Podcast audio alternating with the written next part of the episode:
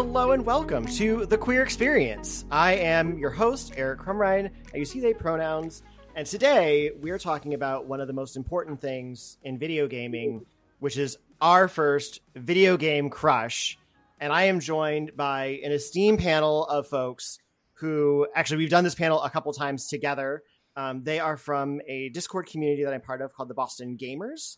Um, and I'm going to go down the line and let folks, if you want to introduce yourself, tell us your pronouns, um, and don't give away your your favorite, your crush yet, but just tell us maybe like some, you know, a, a video game thing that you enjoy, like maybe a game you enjoy or something about video games that really brings you joy.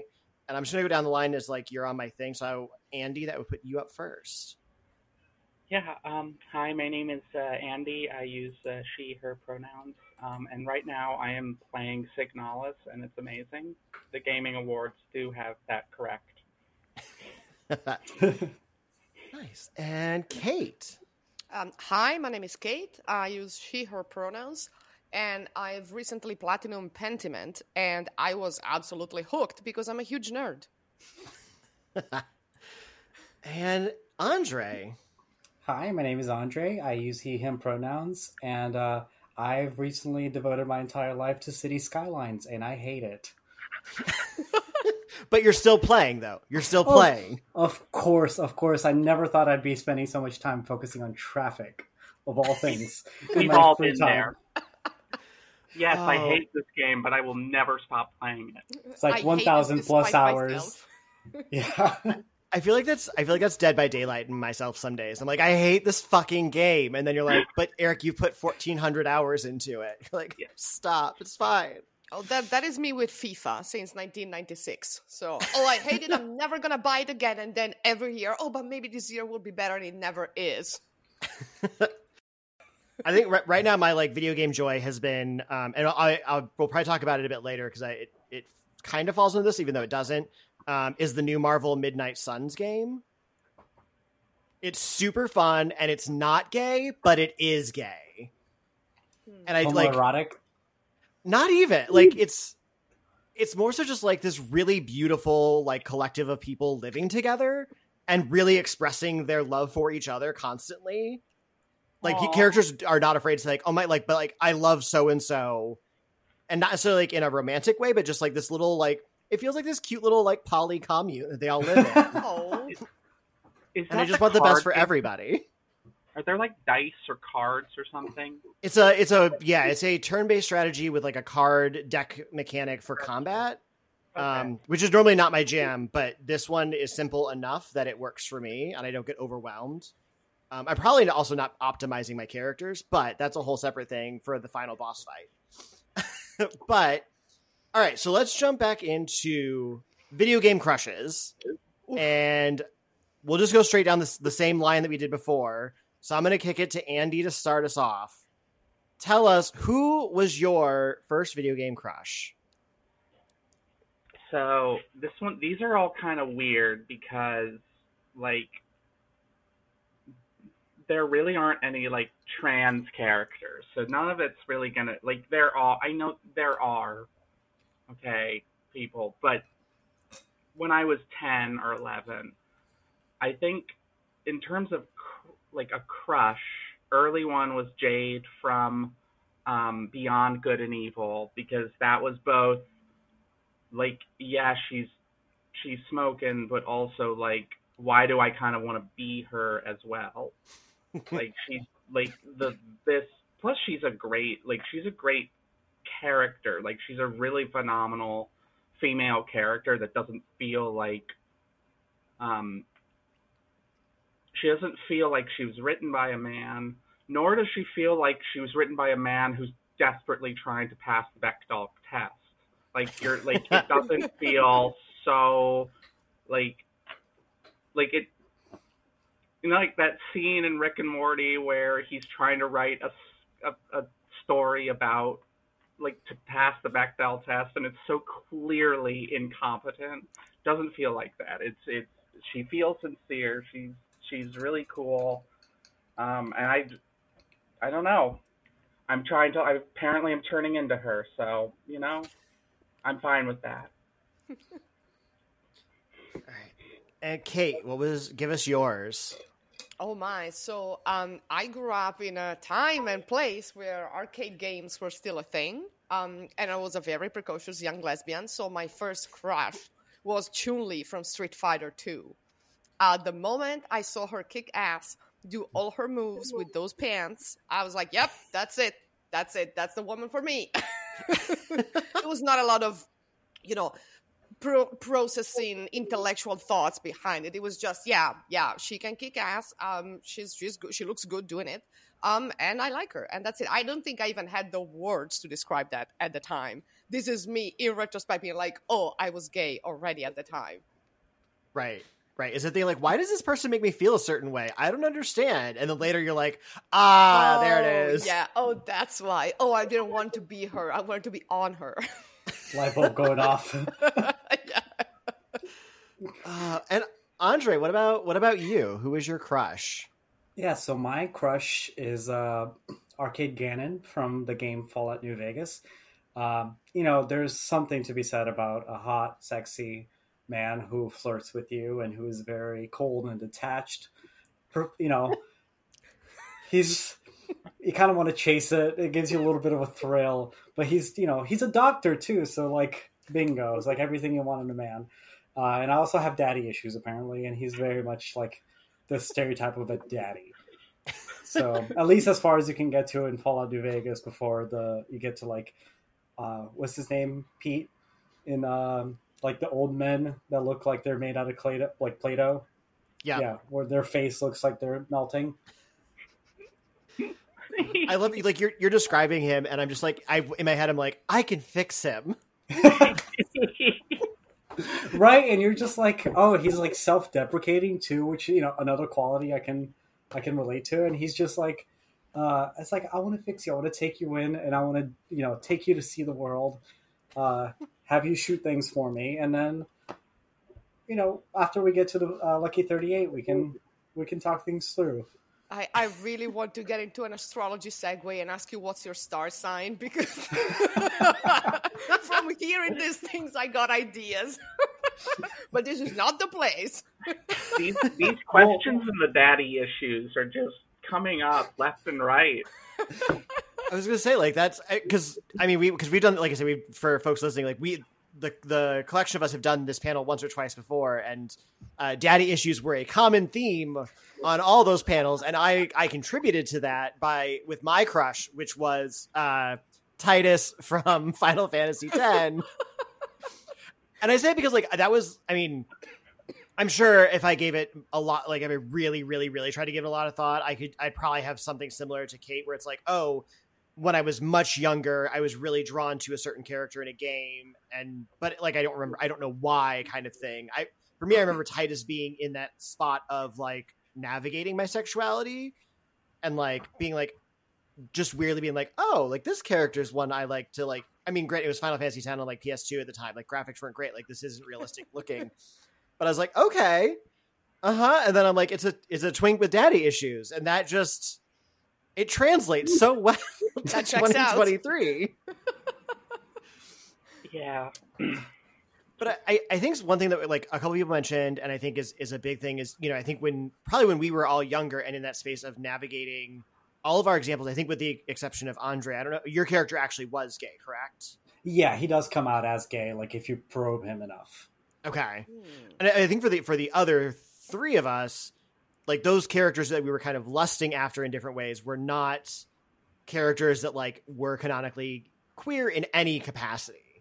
Um, as, at least as far as we knew at that time. I know sometimes when people are younger, like their character's not gay or queer, but then like later the game is like, oh, B T dubs. They're now canonically gay. Cause we said so. Um, yeah. Happy Pride Month. Yeah. So surprise. So for, for, for everybody, what, I guess tell me about, so like thinking about games, when is, when was the time you played a game that you felt like actually kind of encapsulated something that spoke to your experience as a queer gamer? I'm just throwing like a big loaded question right there for everybody. And it, and it's okay to say that you haven't had that experience if you have not had that experience. Yeah. Well, actually for me, and I know that, I, I'm, I swear I'm not just trying to talk more about Arcade Gannon, but I just love him as a character so much.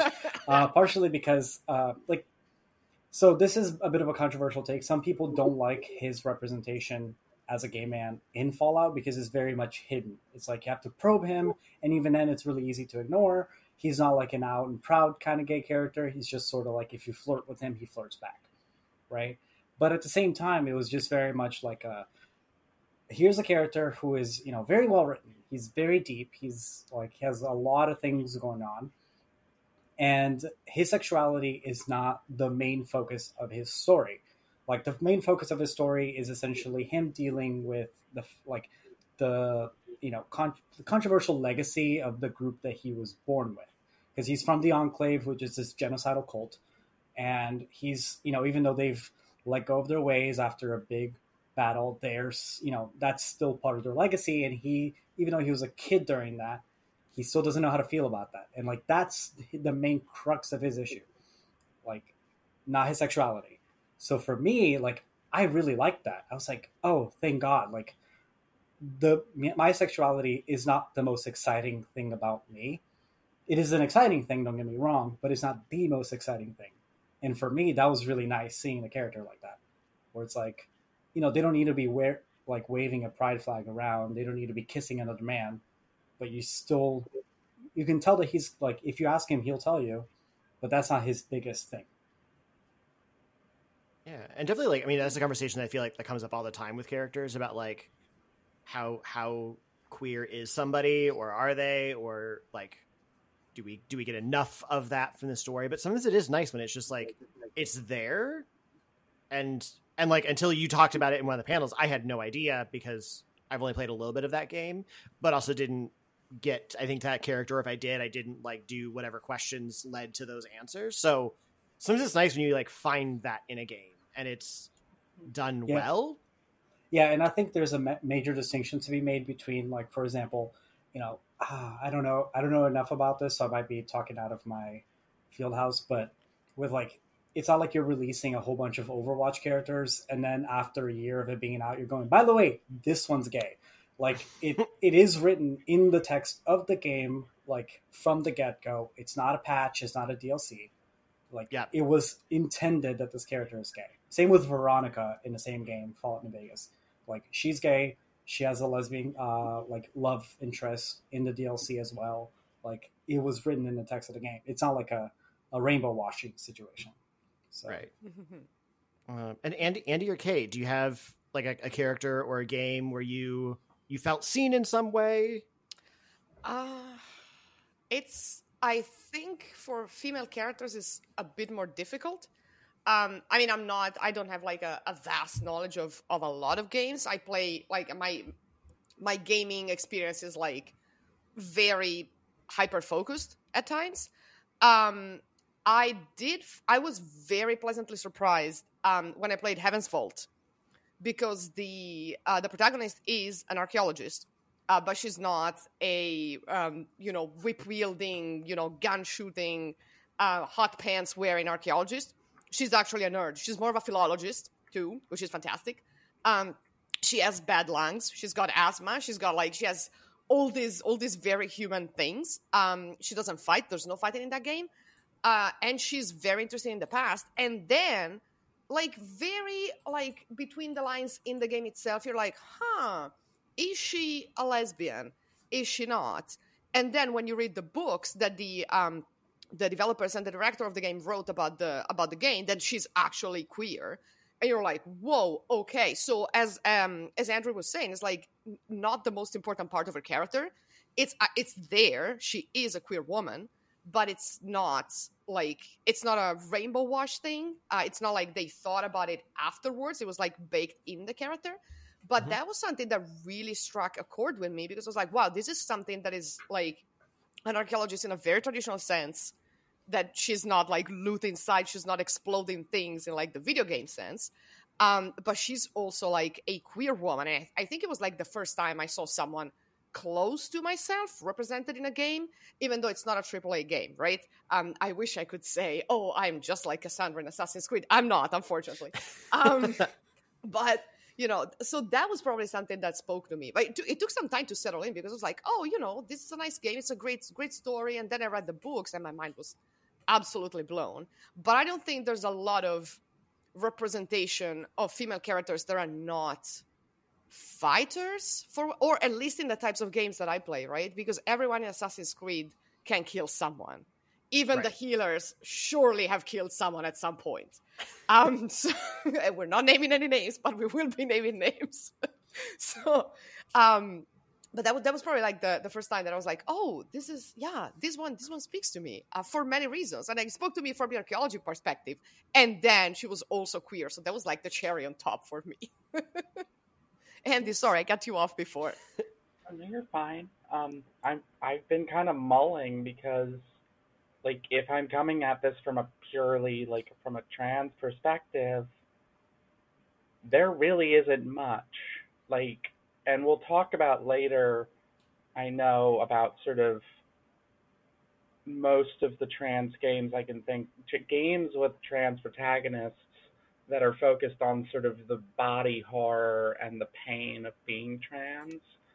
But I was feeling a little vindicated when I saw Saints Row on the Gaming Awards because I called that in August because I said that was probably the most authentic trans experience I've had in gaming is Saints Row, because that is a character whose orientation, gender identity, all of that stuff is really front and center in character creation.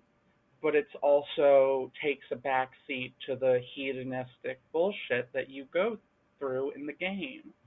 And that's kind of liberating, honestly.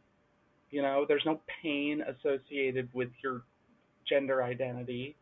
You're just, you're an asshole no matter what. And it's kind of great, honestly. Like, it's a very inclusive asshole simulator. Exactly. And, like, I... You know, I joke, but I'm kind of serious. Like, there's, you know, I've talked, the the the one I think about, J. J. Macfield and the Island of Memories, which is a really powerful game, is all about the horrors of the trans body experience. And, you know, the Celeste is a lovely game, but, you know, it's got this duality thing. I mean, the, the character is canonically trans, and at least, you know, this isn't a Bridget situation where it they just decided one day that she was trans. And so it's kind of nice to play a game where the, you know, the pain and the fear that I experience a lot isn't like isn't the front and center, and right. you know, instead it's almost peripheral, but it's still there, and it's kind of cool. Like, it's it's your character can be trans, and you're still running a gang, and that's fun. Like, that's that's exciting. Yeah, I think something. I mean, there's there's something something to be said, I think, for video games when it's like I I in some respects want to detach from my reality around me and jump into something that is not, you know, North America twenty twenty-three and dealing with all the the bullshit in the world that we're dealing with. Like, I don't necessarily want that in my game, but I still want to be able to be present in my game, and I think trying to walk that line can be super challenging because I've played some of the some indie games where you can be gay, you can do some of these things, but it was so, so, so rooted in a real world experience that, like, I tried streaming one of them. I tried streaming a game, um, which, and I'll say, like, the game was uh, Always Sometimes Monsters, and it it is a really well done game. I did enjoy the game, um, but it was hard to do things like to stream it on Twitch or, like, play it with friends watching because, like, it was like my character had people use homophobic slurs, and, like, because that's part of the nature of, like, the world sucks and your character is part of the world. And so, like, they throw the racism, the homophobia and all that in there, which can really kind of take you out of that experience if you're not, like, mentally preparing for that. Um, So I think that's always that's always a tricky thing. And I know, um, I think we've done this before, and we talked, and I think just in talking in, in Discord, like even like games where a character creation process is in play, like I think there are games that are getting better at navigating how you can make a character that is trans or non-binary without having, like, I'm thinking um, Immortals Phoenix Rising did it really nicely when like they do their character creation where you can choose the different bodies or different like like ways you want to present your character. And then the the voice options are like numbered. So it's not yeah. like male voice one, male voice two. It's just voice one, voice like, and even that small thing I think can do so much for a game because it removes that, that gendered language around simply having a voice and letting people create a yeah. character that maybe, you know, looks like them, sounds like them, and in, encapsulates their pers- their person without having all of those extra, like, it's a guy, it's a girl kind of binaries to it. Um, and I, I know with, like, with everyone, voice is expo- important, but, like, trans people are very protective of their voices, mm-hmm. and we I mean I went to therapy voice therapy to work on my voice, so having non that I didn't realize that having non-gendered voice is really cool, um, because that is something we fixate on for good or bad. It is, so that's that's kind of nice. I didn't know that. Yeah, yeah, so, you, so, you can also ahead. you can also have like all, like every hairstyle is available, like regardless of like how you choose to present your character, um, and I think they use they pronouns in the narration so they didn't have to record everything twice. Yeah, so, actually, that was one of the things that I noticed while doing a little bit of research is that it's sometimes often easier to do the inclusive thing, yes. to just sort of like let things be and let anyone choose whatever, than it is to specifically separate the game into two, one for a male character protagonist and one for a female one. Right. Right. Isn't it fun when like the inclusive option is actually the easier option for you to like make an entire game? Yeah. It's the cheapest one. You do less work if you're just inclusive. It's wild. And it's I, cheaper. I, it's time. It's cost effective. It's, you know, and you get the brownie points from the L G B T Q community. So it's like, why bother doing the opposite? Like, Right, we'll throw yeah. we'll throw money at your game. We've proven this over and over again. We'll throw money at your games. I mean, I like as a as a queer man, like I think there's been a lot of representation in games over the past couple of years, especially as you dive into like indie and some of that kind of stuff. But I I will I think I'll always remember uh, Mass Effect three introducing a romanceable male character because I was a big Mass Effect and drag and Dragon Age fan. Uh, Dragon Age was great. Um, the like male character you could romance in the first game though was like this completely amoral, like just whore of a human, and I loved him. But like it was, it felt like it was mostly a like his sexuality didn't matter so much. It was more so just like he will just sleep with you just because you did a good job romancing him, versus like some of the other characters where there was a little bit more of like an actual plot or story or compelling romance to it, which. I mean, and there are times where it's like, yes, that's the, the we just said, like, take the easier option. It's, you know, we'll we'll we'll appreciate it. But I think there are times where it's like, okay, but you got to give me like a little bit, like you got to hone, you got to like hone this character down just a just a smidge. Um, but Mass Effect, and it was a weird character because like in the thir- it, the the first game, there was supposed to be a male male romance that they took out of the game before it got released. Um, and then I think the I think depending on how you play the game, that character pops back up in the third one, and I think you can romance him there as well. I, I forget if he's actually romanceable in that because I fix I fixated on somebody else. Um, but there was a character like you meet him, and it's I mean, granted, like the, the the world is ending and all of that, but like it's this character who's like, my husband just died, and then like you get him on your ship, and like what like a couple weeks later, you're able to just like start boning him up in your private quarters, and you're like. It doesn't feel like, I mean, it's still good in that there was that character representation and like, you know, you're at the end of the world, people are going to act differently. And like, it felt natural and justifiable. But when you like pull it back out and look at it from a thirty thousand foot view, you're like, this is weird. This man's husband died. I met him at his like memorial wall. And now you're just like, and now we're just doing it. We're just doing it. With all love to Mass Effect, though, like this is a game with a race of sexy women aliens that are there just to sleep with everyone. Like, at least in in the story. So I'm like, my standards are low, but like, right? But holy shit! Yeah, I didn't expect much, but I got. However, even less. I would like to point out that um, Ovid, like the Roman uh, poet, wrote that sometimes you will find your second husband at the funeral of your first one. So it's not a new thing, right? Like yeah. He tells people, go to funerals and you'll find, you know, sexy widows or like sexy widowed men ready to bond. So, you know, it's nothing new. No. And I do think, and I, I think it's something Andre said before, and I think we kind of hit on a couple of times, like it's, I do appreciate when it is actually baked into a character. Um, I know I referenced at the beginning, like I'm, I'm a huge Dead by Daylight nerd. I love playing it, et cetera, et cetera.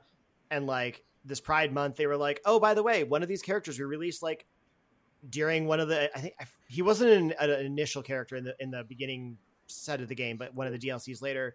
Oh yeah, by the way, he's gay now. Uh, and like, and I, I will give them, I will give behavior their credit. Like they worked with an organization, like they worked with an L G B T Q organization to make sure that the lore and everything was done well, versus just like slapping like a rainbow flag on him somewhere and saying like, look, he's gay. Because like their lore is really baked into the game. And like you can uncover people's story as you play and as you do things, which is cool. Um, but it, it was a little bit that push and pull of like, okay, this character has not been identified to be queer in any capacity. And it's June and you're just like, oh yeah, this one. And it, you know, but it was like the big masculine rugby looking guy, which I thought was just kind of like an extra like, fun bit where it's like, we're gonna take the one that probably looks the straightest and make him the queer one.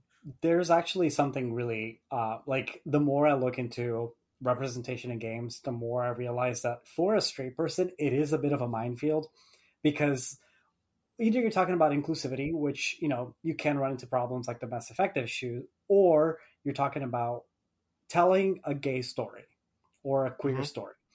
And if you're a straight person, you might jump into so many whole like pitfalls just trying to tell a gay story that you have no connection with, especially if you don't have L G B T Q people in your like team with you telling you. And then in that case, it's really them tell. It might be them telling their story, and it also might be the issue that their story doesn't resonate with a lot of other L G B T Q people. So right. like. For example, I know a lot of people that really do not like the whole Brokeback Mountain story again and again and again, because to them, like coming out was a joyous experience. Whereas a lot of people might find that insulting because a lot of people didn't have a joyous experience coming out. So like you, it's, it is a very like loaded topic for, for us for obvious reasons. Um, but ultimately it comes down to intentionality. If you come to it intending for that for that character to be L G B T Q, and you come with it like first of all willing to listen, second of all willing to learn, and third of all willing to make changes, you mu- will have good representation in your game in the end of it all. Right. But you have to have that intentionality. You can't just last minute, oh shh, we forgot we need a gay we need a gay. We need to we, where where are the gays? Where are the gays? We, we, we forgot the gays again. Who was supposed to bring the gays to this one? Guys, did you get the memo? It's pride. So, and I, I think building on that, and we'll go. Maybe I'll try and like go reverse. I know we've been kind of bopping around a bit. Talk to me about like so. It's well. It's it's now that we we're, we're recording this like literally on January second. So it's like just into twenty twenty-three. Happy New Year! So, Happy New Year, everybody! A month later, uh, but. Andy, I'm going to put you on the, I'm going to start with you. I'll put you on the spot. So for you, can you talk about maybe in the past year or in the past two or three years, where have you found some really solid queer gaming experience? Um, I, I've noticed like a concerted effort to tell queer stories, which is great. Um, as I said, I've been playing Signalis. I think that has been tremendous. Um, I'm not completely through it yet, but I think the the imagery is beautiful. The the sort of the queer undertones are there, but you don't feel, or at least right now, I don't feel it's so like I don't want to say overt. That's not what I mean. Like it's it's it's part of a bigger picture. Um. And I really like that. I I um I've just generally enjoyed more um, sort of women protagonists who are like interesting and dynamic, whether it's um, Subnautica or like I love Subnautica. Talk about talk about a woman who can just hold her fucking own. And it's like not like she's like a she's like another Samus, you know, before before uh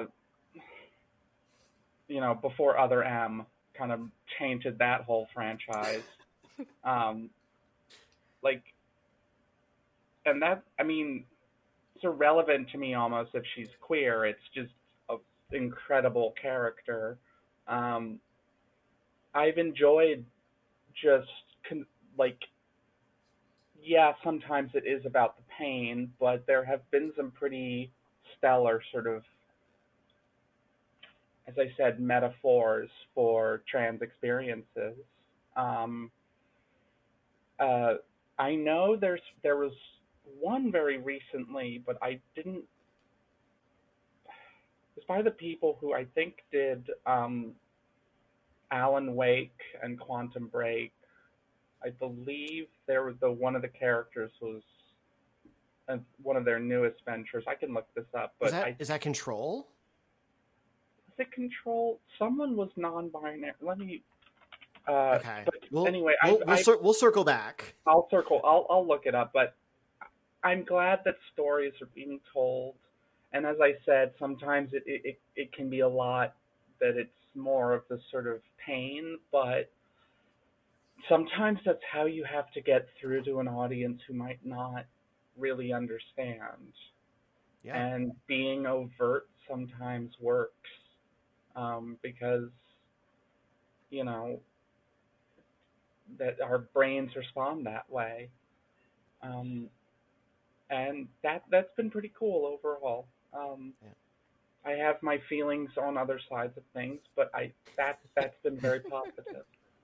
And I will say, and I think something with the overtness of of stories is also, I think that sometimes when you do something in a, like a metaphorical sense, people can write it off more easily. Whereas yeah. like if they, because like oh like, did you not get the metaphor that this is all about being trans? And people are like, like I'll, I mean I'll, I'll point to Celeste because I didn't like for I think I did I played that for a little bit, not knowing some of the canonical stuff about the game, and like at first like that wasn't a thing that registered in my brain until someone was like, no, but like. Eric, that's what it, that's what it's kind of about. And I was like, oh, like that, ma- it makes sense because I just was approaching it as like, oh, it's this cute game about this like girl who's like trying to climb this giant mountain and I die a lot. Um, so I, I do appreciate games that take that like overt approach yeah. of like, you're going to hear this story because we're, we want to tell it and do it well. And we don't want you to be able to like sidestep something. Uh, it, And I, I think that that worked extremely well, like for sure. Um, the because it, it is once once it's sort of explained just on the surface level, I think you can see how then you can start diving into the like where the metaphor is going in terms of struggles and in terms of sort of how we feel. A lot of the times where whether it's this daunting mountain or this sort of this other who is kind of causing chaos along the way. Um, and Kate, what about, what about you in the past couple of years? Has, have there been games that you feel have, have spoken to you or have, have done something particularly well?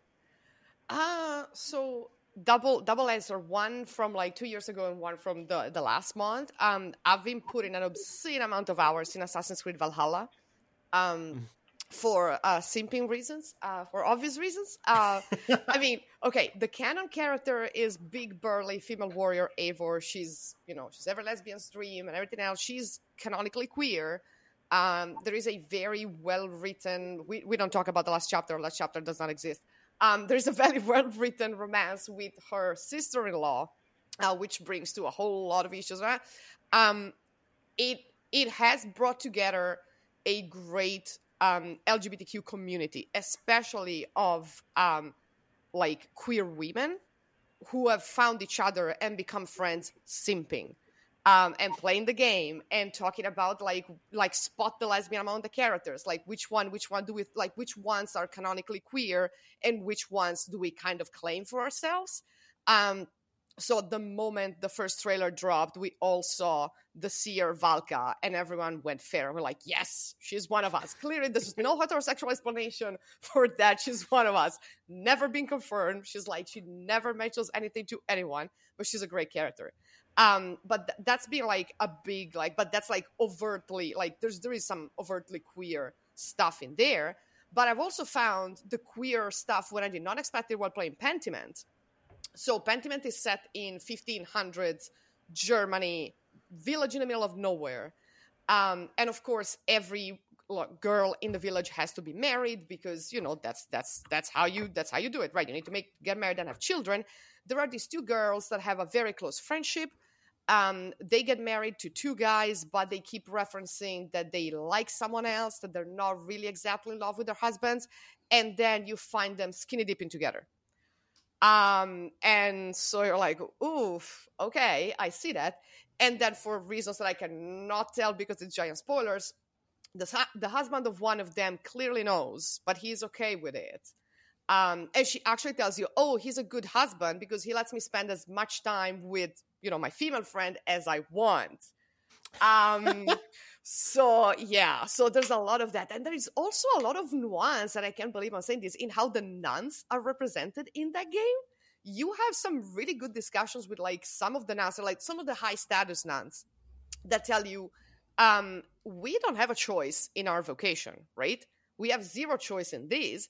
And some of the younger ones actually want to get out of the monastic life.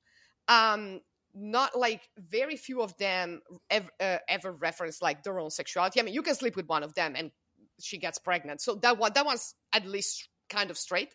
Um, but the others don't have a lot of choice. So it got me thinking about, you know, how much agency do these people have? And like, do these women have? There's a lot of emphasis on like the agency that these women are lacking, and they're making the best of their situation. So I found like a lot of queer undertones in there too.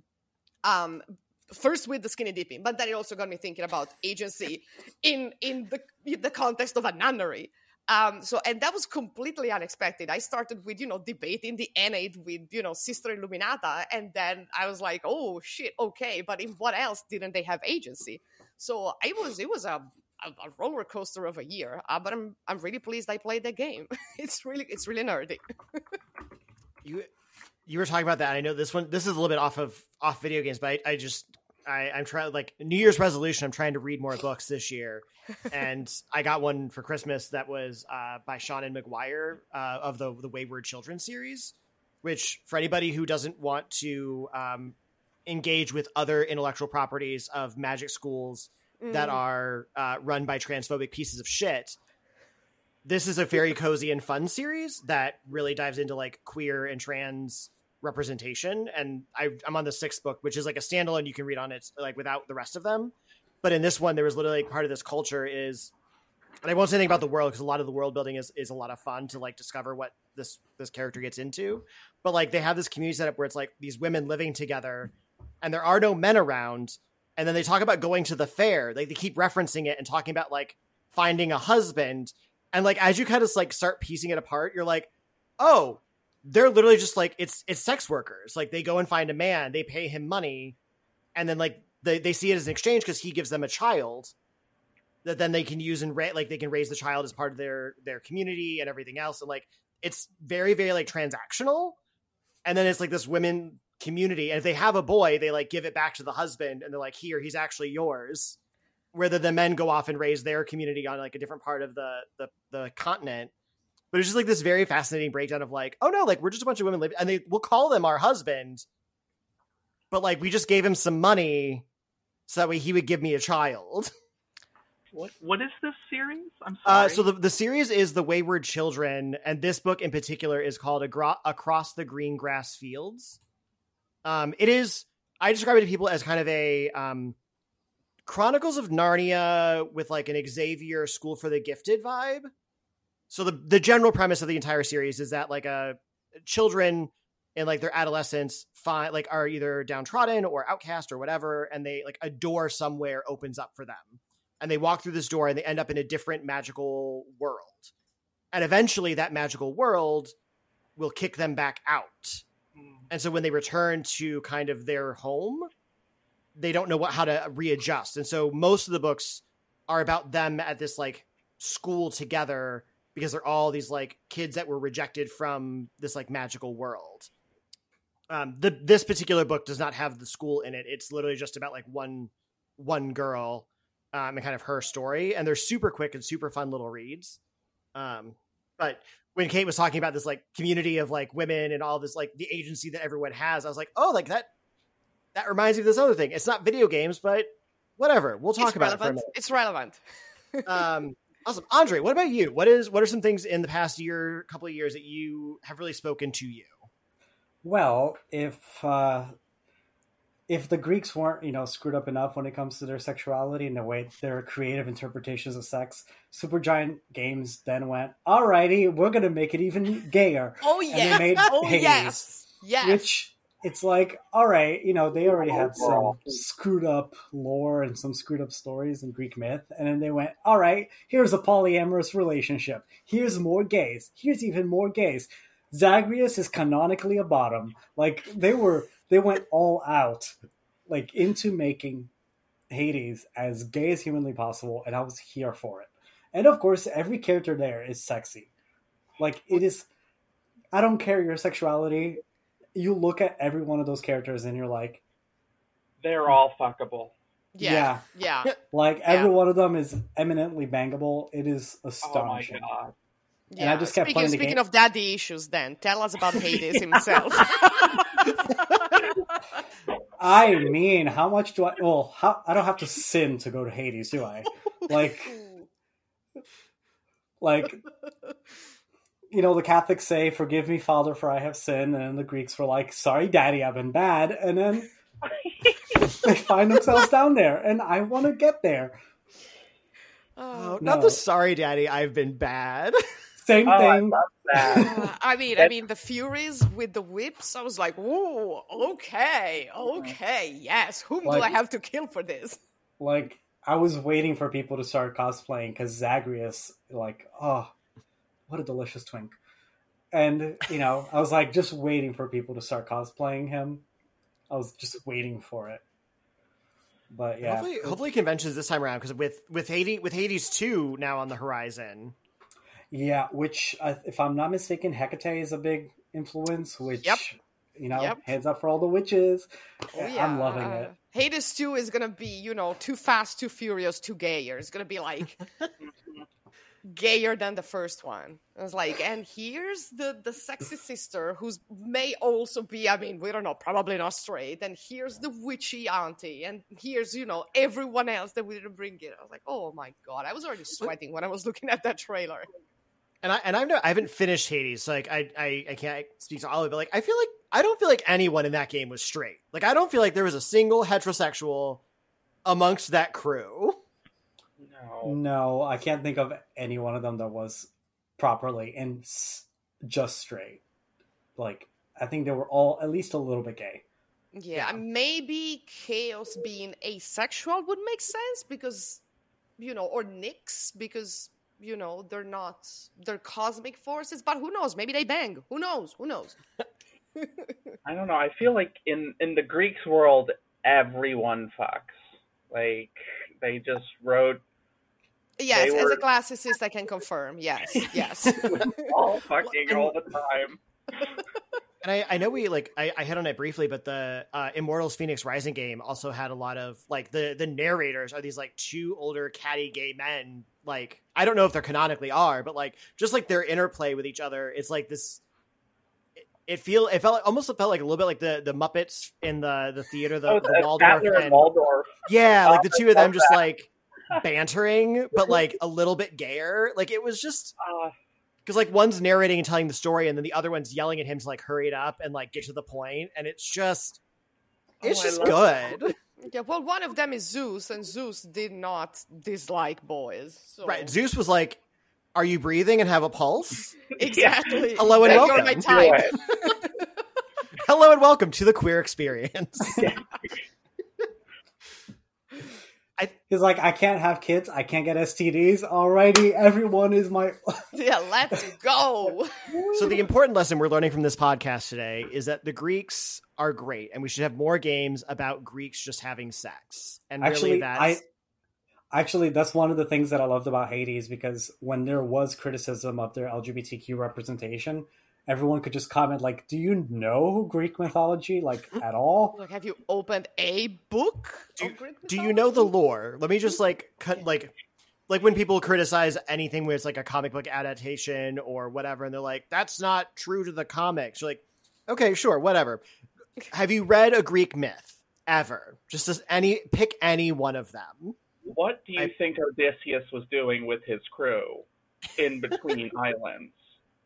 Come on. Pillaging, marauding. Yeah, pillaging certain areas right. of the road. The booty, right? Yeah. Right? Chasing the booty. As long as they had olive oil, everything was okay. oh, I, so I'm gonna I'm gonna segue us off the Greeks for a second. I'm gonna I'm gonna pull us back in. I feel like I need like the like the hammer. Like everyone everyone go to horny jail. Um, I think the the past couple of years for me the. There's like two that stand out in my brain. Um, one is, and I'm going to continue the theme of daddy, uh, and it's Dream Daddy. It was, it was literally like this like adorable, like visual novel dating simulator with like some mini games kind of spread here and there. But like by and large, it was literally just like the choices you make when you like have dialogue. And for me, like that, there was a few layers to that that I really appreciated. One is when you start telling your, your character's backstory, you have a daughter, like the premise is you have a daughter and you're moving into a cul-de-sac and it's a, this magical cul-de-sac full of daddies that you can date and romance. Um, I don't know where in the United States that cul-de-sac exists, but if I, if anyone can point me towards it, um, I would like to, I would like to go to there. Um, but the, when you're telling, like when your daughter comes up to you and says something, there's like an initial moment where you can, you can opt to either have had a wife or have had a husband prior to moving to this cul-de-sac. And then I think there's an extra layer of you can decide whether or not it was a divorce or if the partner passed away.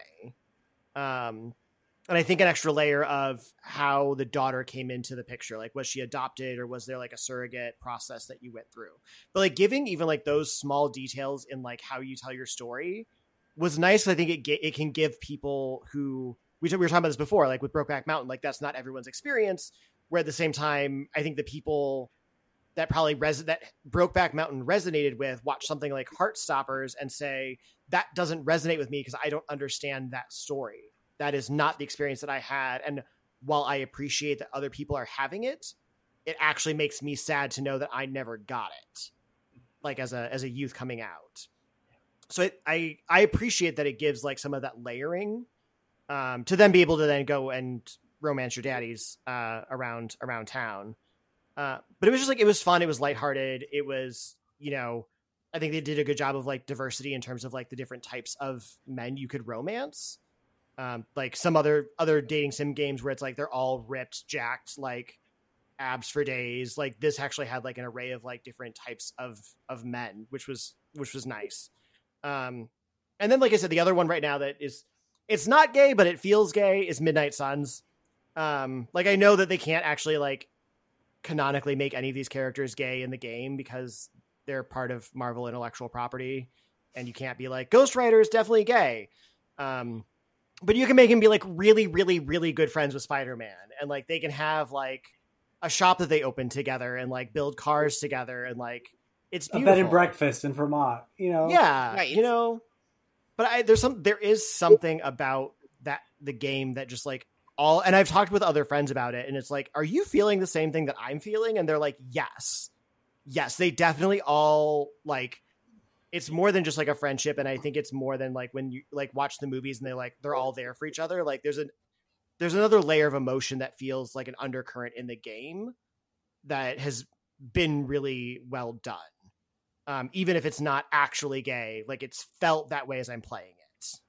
If we're talking about games that aren't, are probably not gay, but sure as fuck feel it, Um, Metal Hellsinger is really, really like, so you, the woman you play who's trying to escape hell, and the devil is a woman too, and it's got such like sexual chemistry between you and the devil. I'm like, there is, I'm like, we were, this is a breakup.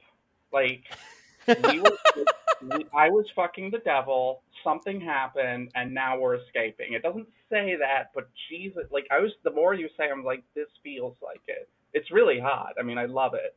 It's like, I've played the shit out of that game. It's so intense.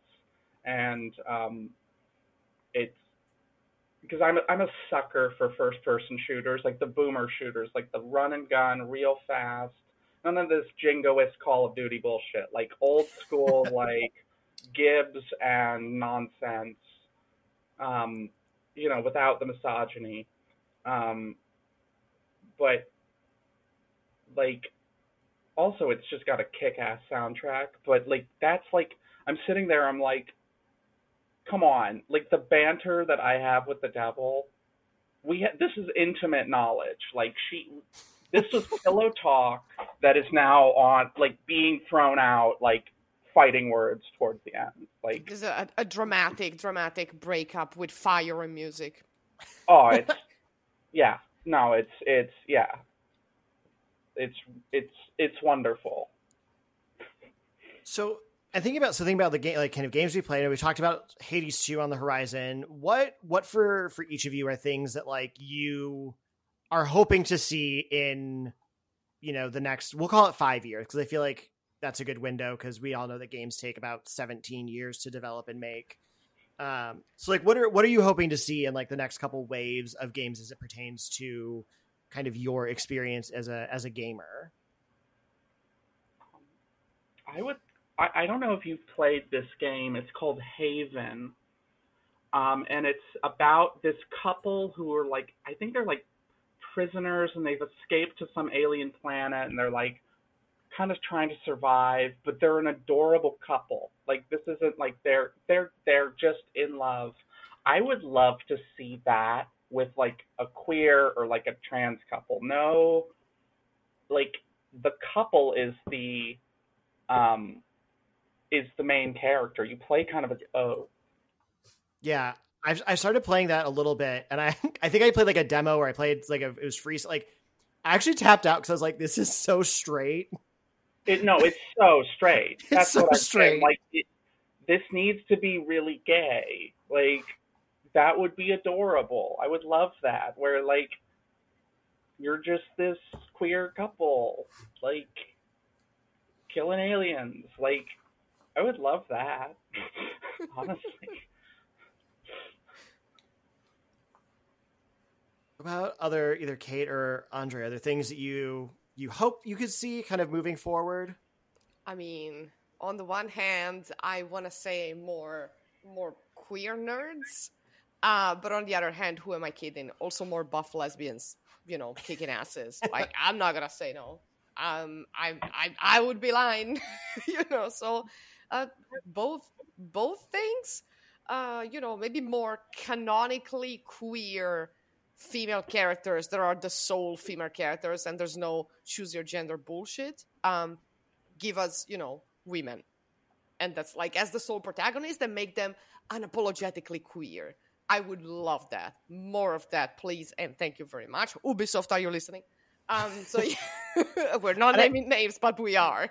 Yeah, and I, I, I feel like we, I feel like we, we are probably remiss if we don't at least acknowledge The Last of Us as like a game franchise that has actually done that well. Yes, um, especially in part two, and like got a lot of hate for it.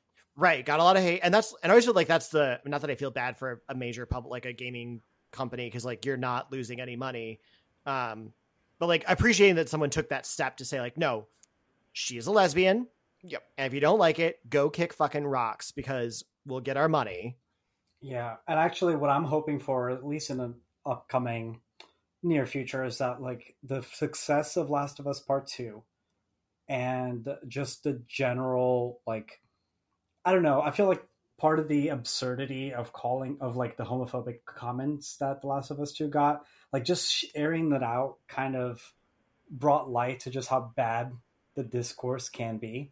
Yeah. And I'm hoping that, you know, the light being shed a little bit, uh, Ubisoft getting all that money. Was it Ubisoft? Sorry, I didn't play that game completely. But like, uh, I, isn't it? Is it? Was it, it Naughty Dog? It was Naughty Dog. Naughty. Yeah. Yeah, it's not Ubisoft. Yeah. Ubisoft. Ubisoft would never.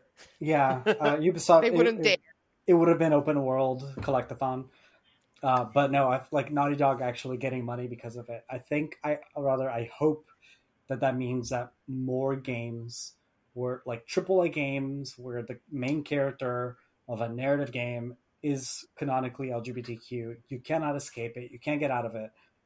You just, in that way, more L G B T Q stories can be told rather than just a single character in the game, like, is just rainbow washed or their blatant stereotype or their storyline can be completely like ignored or forgotten. So I want more of that. I would, I would love to see fewer rainbow washings, like post, post character creation, yeah. where you you collect, you can hear them going, "Oh shit, it's July. We gotta, we gotta put a rainbow Get the dartboard out. Who's, who's the one? Like they spin the wheel, and it's like, who's coming out? Yeah, literally. No. Yeah. Yeah. No. It, it would also be nice out. to have. It would also be nice to have like more nuance in stories, like instead of gay tragic kill your gay story or everything is flowers and rainbows and unicorns, like a bit more nuance in the things. Also like some nuance between it's a dystopic universe and we need to kill everyone and in this universe everyone can be gay and nobody cares. Like something more, you know, little more uh, variety in between those things. Um, because on the one hand, I'm, I, I don't particularly like tragic stories, but on the other hand, I understand that for some people, some sadness can be cathartic and nothing can always be, you know, all happy and everything. But like, I, I don't think that big game studios lack the money to give us more ones among the things. Also more like chill games with gay characters doing things, right? Like, yeah. like unpacking, but like, you know, and oh. the character is gay, right? I hated that game for reasons. Like, I loved it, but I also hated it. But, you know, I, something boring. and I, I almost think, like, that's... And it's a treat, like, my my hope for the future is that there's... We almost... We have to hit, like, a saturation point, right? Like, we have to, like, get a certain number of things through, like, triple A companies to have canonically queer... And you you see that, like... We haven't really, we haven't talked a lot about like kind of the racial aspects of games as well, but like, cause we've got like, uh, was it Forspoken on the horizon that like when that game got announced, like, of course everyone was like, ah, oh, why is it a black woman in, in the middle of everything? And you're like, shut up, black women exist. And like this like continued narrative of like, if something has some, a, a main character that is not a cis white straight man, that it is like a woke, politically correct, blah, blah, blah nonsense.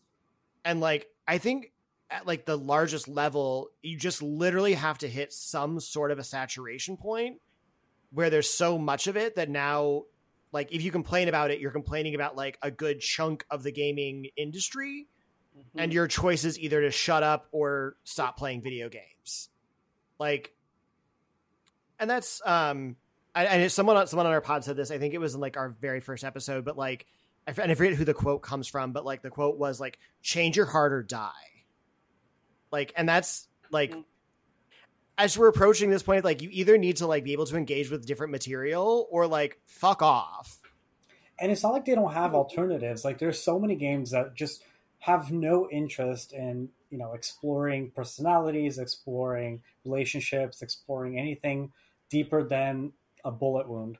So, you know, go play that. If you really cannot have representation in your games, you have plenty of games where you can completely disconnect and continue being a horrible person. Like, there's nothing stopping you. It's just at the same time, like, we've, like, it's twenty twenty-three. We've already established that minorities play video games as well. They always have, have, you know, it's not like they suddenly started. They always have been. We're just asking that we get represented as well. So, like, we're just asking that we get our games as well. And also that like our stories can be meaningful and impactful for everyone as well. They don't have to be just our thing, like that we tell around in our own circles and then just keep getting the awful, same repetitive stories over and over again. Like, we can, you know, spread the love. Yeah, also, but if we can relate to straight storylines, then surely straight people can relate to gay storylines. Right? Right. If we can right. relate to elves, right? Right. Surely straight people can relate to gay storylines.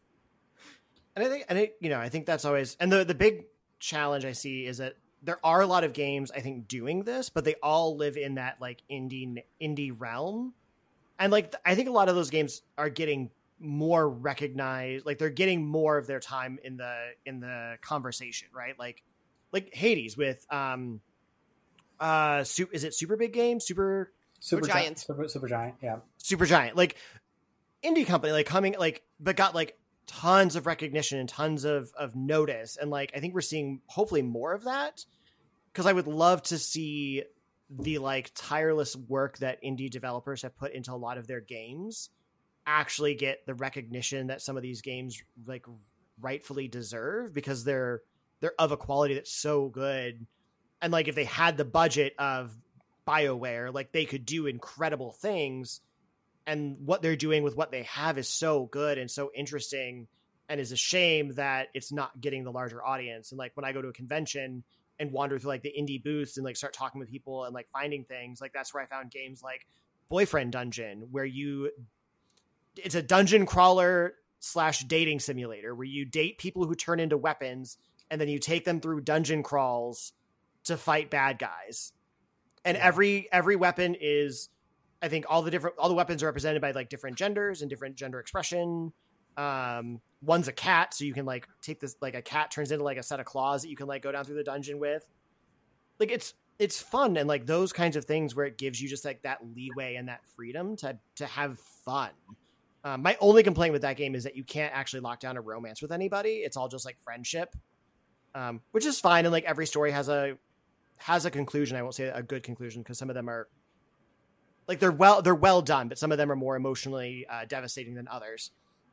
Yeah, but like, I mean, not every game has to have like you know every gay person hooking up with with each other. It would be nice to have friends too. Right. And if you want that, that game exists too. It's called Coming Out on Top. Like it's, it's there. I thought it was called Sea of Thieves, but yes. Okay. I mean, that's it. Like, but like those games, I, I just, like I said, I think my big hope is like this in the, the big undercurrent of like indie games that I think are doing a lot of the cool work and cool storytelling can start getting that traction, because I think in the era that we're in now, especially like, I want to say coming out of COVID, but like having come through COVID, people aren't going to conventions as much. People aren't going to these places. They're going to find games wherever they are. And I think mm. I'm hoping that that means that more indie developers are getting a little bit more acknowledged, like noticed, because we're not going to like physical stores. We're going to Steam. We're going to the PlayStation store, and things are popping up and people are talking about stuff, which has given stuff more traction.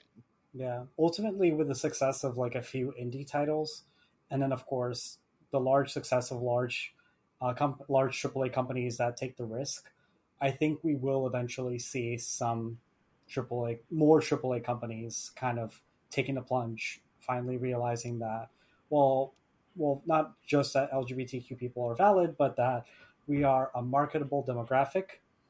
Uh, our wallets are full. So they will start pandering to us as well. Yep. Hopefully, my ho- only hope is that they do it properly. You know, right. right. Pander like, in the good us, way. Make us want to spend the money. Right. Right. Right. Because I think if, you know, Game Freak comes out and says, by the way, Craxley is gay now, I'm like, I'm not going to buy Scarlet Violet. Like, sorry.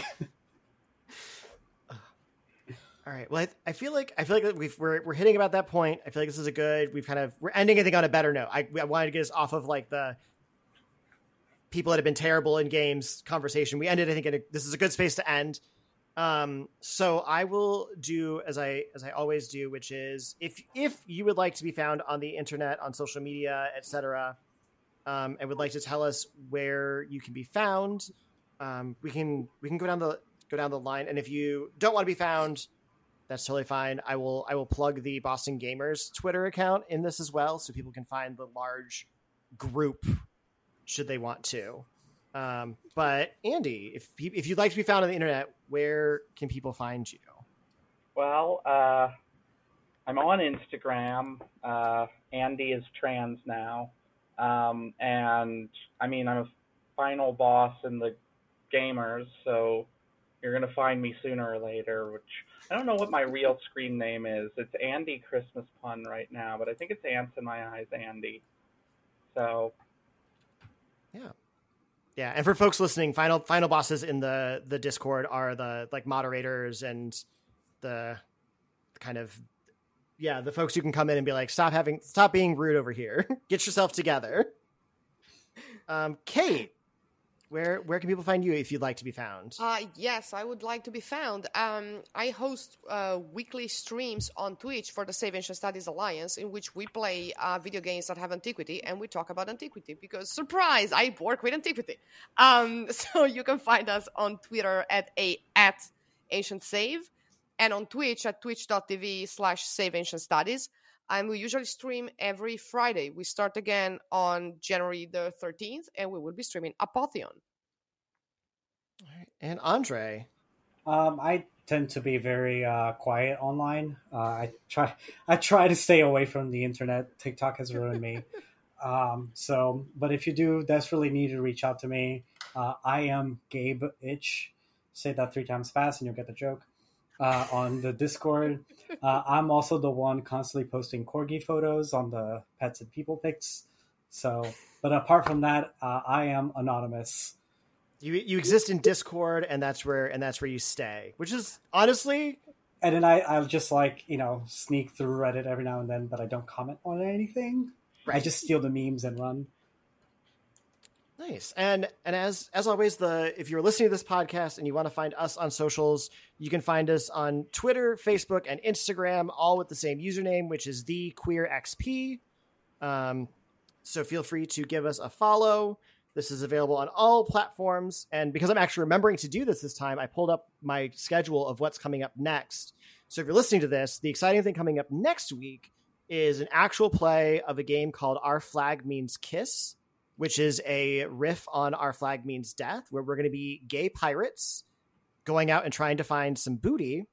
And I will give, a, I'll give a little teaser just because I haven't recorded it yet. So I just want to make sure that the person actually is, is nothing happens, but one, uh, a voice actor from one of the games that we referenced in today's episode will be one of our actual play players.